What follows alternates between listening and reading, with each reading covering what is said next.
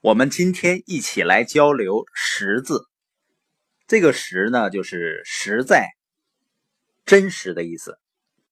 你发现越小的孩子呢，他越真实，也就是他活的是自己，表现的是自己真实的内心。所以呢，我们看到小孩呢，都会觉得很可爱，要上去抱一抱啊，亲一亲啊。但你看的大人呢，就好像这种感觉就差一些。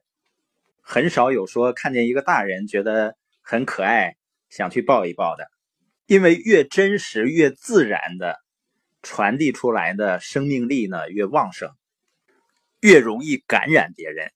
曾国藩说呢：“天道技巧，也就是天道最忌讳的就是投机取巧。”他一生所倡导的呢就是朴实二字，在那个时候实际上是真的不容易。曾国藩认为呢，管理是非常实在的事情，就是管理的特点要把那些关键的细节一遍一遍的做到扎实的地步。他称为呢叫大处着眼，小处下手。所以湘军正是在他这种扎实的基础上训练有素，最后呢打败了太平天国。另外一个例子呢就是。当时的清政府从德国购进了大量的军舰，建成了一支号称世界第八、亚洲第一的北洋水师。其中呢，定远、镇远两舰都是排水量达到七千四百吨的铁甲舰，也是亚洲仅有的两艘铁甲舰。当时日本呢，早就视北洋水师为眼中钉，但是因为国小力弱呢，买不起像定远、镇远这样的铁甲舰。只能呢，在法国工程师的指导下，造了三艘排水量在三千吨到五千吨左右的军舰，命名为呢三井舰，来对付定远和镇远。那即使是这样呢，日本人对于能否打败北洋水师仍然没有信心。但是后来一件事儿呢，让日本人意识到可以打败北洋水师。这就是当北洋水师到日本访问的时候。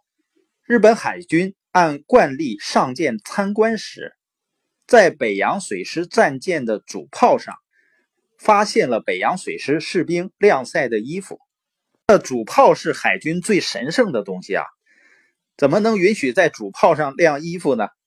日本人呢由此得出结论：北洋水师内部的管理极其混乱。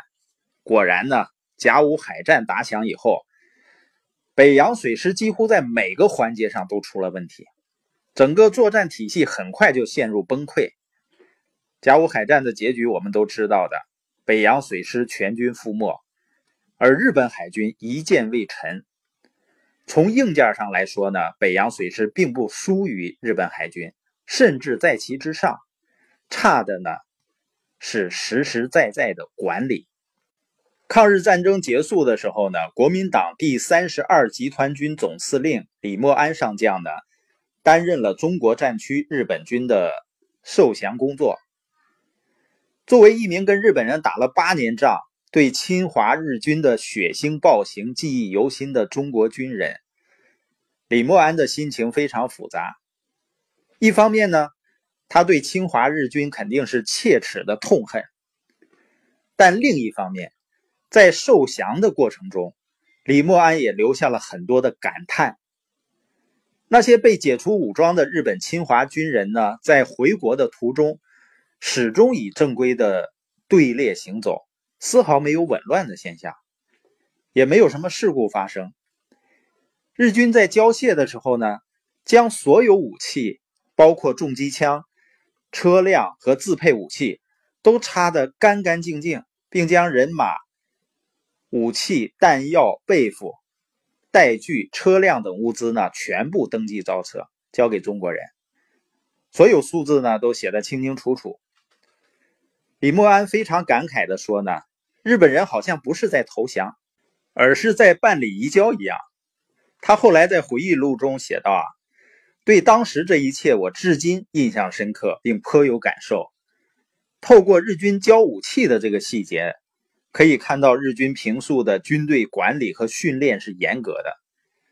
前些天呢，看了一个报道，说在日本呢，超过百年的企业有两万多家，美国呢有一千多家，那中国呢只有几十家。我们当然对当时的日本军国主义是深恶痛绝的，他不仅把亚洲人民，甚至于把他自己国家的人民都带入到深重的灾难之中。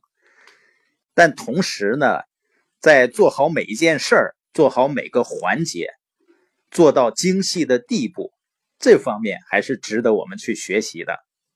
那当年曾国藩的湘军呢，他在选人，包括做事儿上。都是实实在在的，由此呢，他形成了一种非常朴实的文化。这就是曾国藩所推崇的实、扎实、朴实、真实。